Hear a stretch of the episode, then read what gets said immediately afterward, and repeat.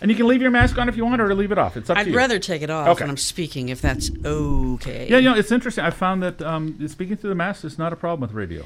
It's is it really not? No, Yeah. it's very. I thought it would this, be awful, but it's this not that bad. particular mask Cloth masks is are bad. really thick. Yeah, yeah. I don't wear this one when I teach or anything. So Yeah, you need a thin one. yeah. All right, well, let's get Okay. going. This will be segment C of the Vol State Chat for uh, January 27th. Welcome back to the Vol State Chat here on WVCP FM. I'm your host, Eric Melcher. We're joined now by Deb Moore, an English professor here at Vol State. And while we could find plenty to talk to her about about English, we're actually going to chat about a hobby of hers that has uh, quite the following. So, Deb, you post to social media sites, uh, the TikTok and uh, Instagram, under the title The Realistic Mystic. And uh, first of all, let's talk about how many followers you have on each of those platforms. Do you, just a ballpark. All right, Eric. Well, thanks for having me here first. I I think we're a little over 60,000 followers now. Wow, that's awesome. And that's, I think, what really kind of struck everyone is because um, a lot of people have social media sites, but you know, have, you know, people like me, we'd have like maybe 200 people watching our. But you've got a lot of people following your stuff, and it, your posts are really interesting. So it's kind of philosophy, religion, current events, all wrapped up into one. What are you trying to do with social media? Oh, that's the million dollar question. So, uh, the the people who are wise about these things will tell you that if you want to grow an audience in social media, you keep doing the same thing over and over again. You have the same little kind of narrow uh, path that you follow, and that's just not me. I get bored too easily. So I find myself being a little bit more diverse and talking about whatever interests me that day, and then all of a sudden, you know, one of them started to gain traction and it just picked up from there.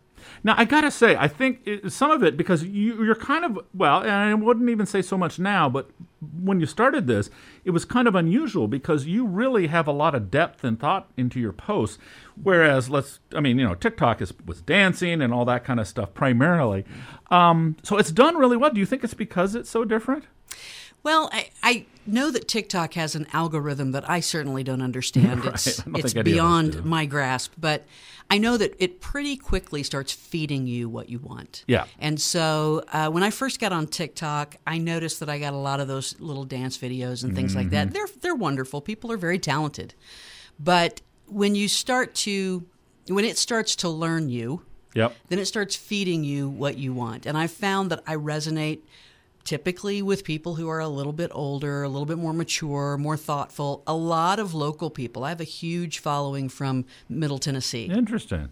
Yeah, it's uh well, it's kind of fun because it's like um you're basically and your posts are fairly long for I mean for TikTok and Instagram, but like you know three four minutes sometimes, right? I do a few three minute posts. Most of I try to stay with the one minute post as Okay. much as possible. Yeah, and I think the uh, so it within this world of dancing videos and Instagram selfies, um, you know, in terms of the topics, quite often it's kind of tied to current events and just things that you're feeling, which, quite frankly, is the zeitgeist of you know the public because we're all feeling these things during COVID and with Black Lives Matter. And there was a lot of issues that you approach.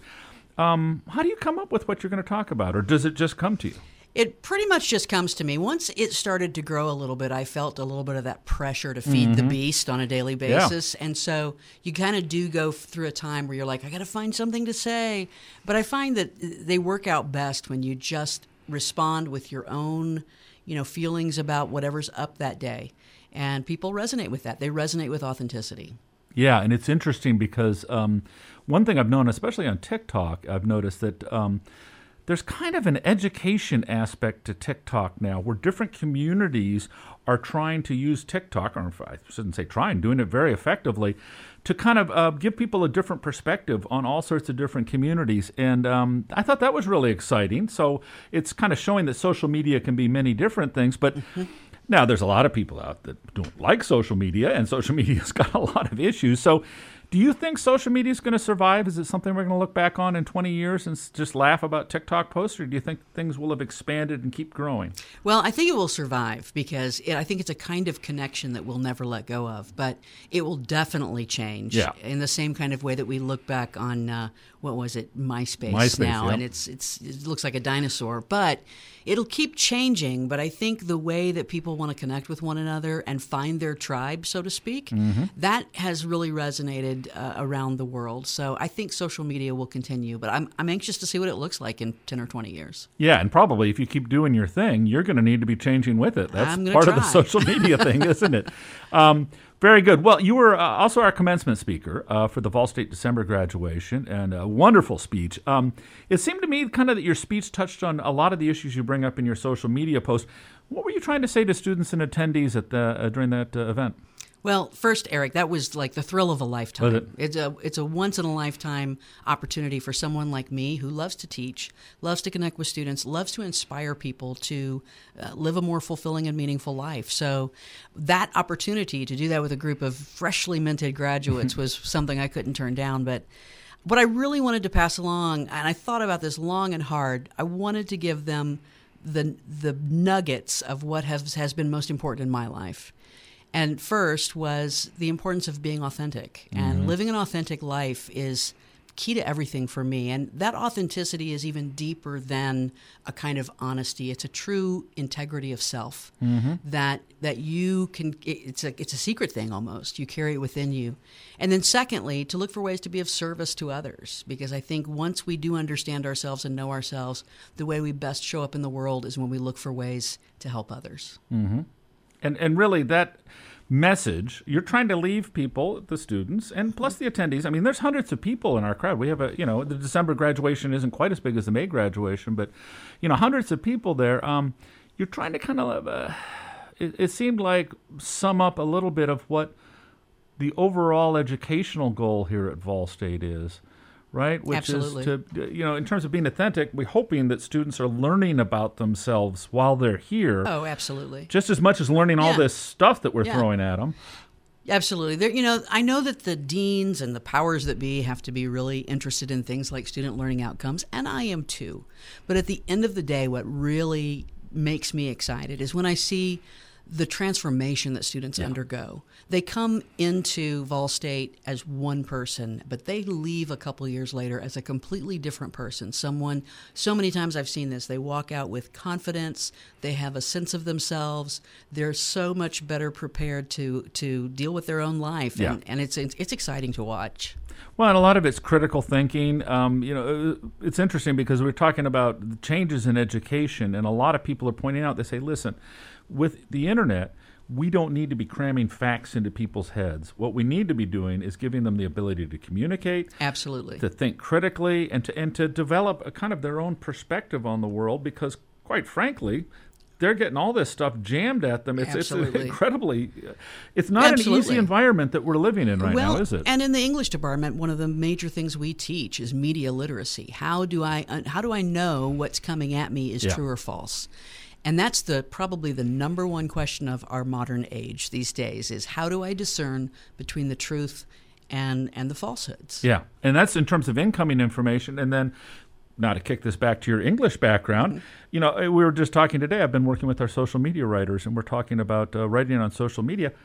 That's writing. Absolutely. The essay is a fine thing to do, but honestly, today, you know, you might work for about 20 minutes on one sentence in social media because that's the sentence that's going to get people to read what you have to say. So. Absolutely. Writing is changing, and I really think we'll probably see that show up in English departments in the next 10 or Yeah. 20 years, where we'll start teaching those uh, short forms of writing a lot more often than very few of my students are ever going to need to write an academic essay, except for college, and they're going to still learn it in my class. But they also know they need to know that they need to revise and edit their Facebook posts and their Twitter posts. Well, and to think about them the same way in terms of uh, putting together a good Facebook post, you're still going to have an introduction that's going to grab people and make them want to read the rest. You're still going to have to explain yourself, and you've got to do it in a way that's interesting. And Absolutely. that's the same. It's just a mini essay. It's- Yes, and hopefully you'll use the correct form of your. Yes. Well, we all tend to do things too quickly, especially when you're doing it with your thumbs. Absolutely. But uh, well, it's exciting, and uh, we'll be looking forward to uh, seeing uh, what you do on the Realistic Mystic, which uh, you can see Deb Moore on TikTok and Instagram. Um, and uh, check out her uh, her feeds. It's uh, usually pretty interesting stuff. Um, and uh, you know, I think when we look back on this, do you think that uh, I, I shouldn't say this. Are you enjoying social media as much as you're enjoying teaching right now? I'm having a ball with it, Yeah. and I don't see them as that different. As No, a matter of fact, really uh, the first day of class this semester, I had two students in my class who said that they follow me Oh, on TikTok. awesome. So one said that their advisor told them to follow me on TikTok great. when they signed up for my class. So I try to remember that they're part of my audience as well, and um, hopefully, whether someone sees me in the classroom or on social media, the goal is that they go away a little bit inspired to live a meaningful life. Yeah, and to be able to challenge themselves, and uh, yeah, that's certainly uh, certainly the goal. Well, Deb, thank you so much, and uh, folks, that's it for this edition of the Vol State Chat. A reminder that today's show will be available to download as a podcast on Apple, Spotify, and Amazon. Just search for the Vol State Chat. You can always reach us at pr at volstate.edu. That's pr at volstate.edu. I'm Eric Melcher. Thanks for joining us. Have a great afternoon, and stay tuned for more great music here on WVCP FM.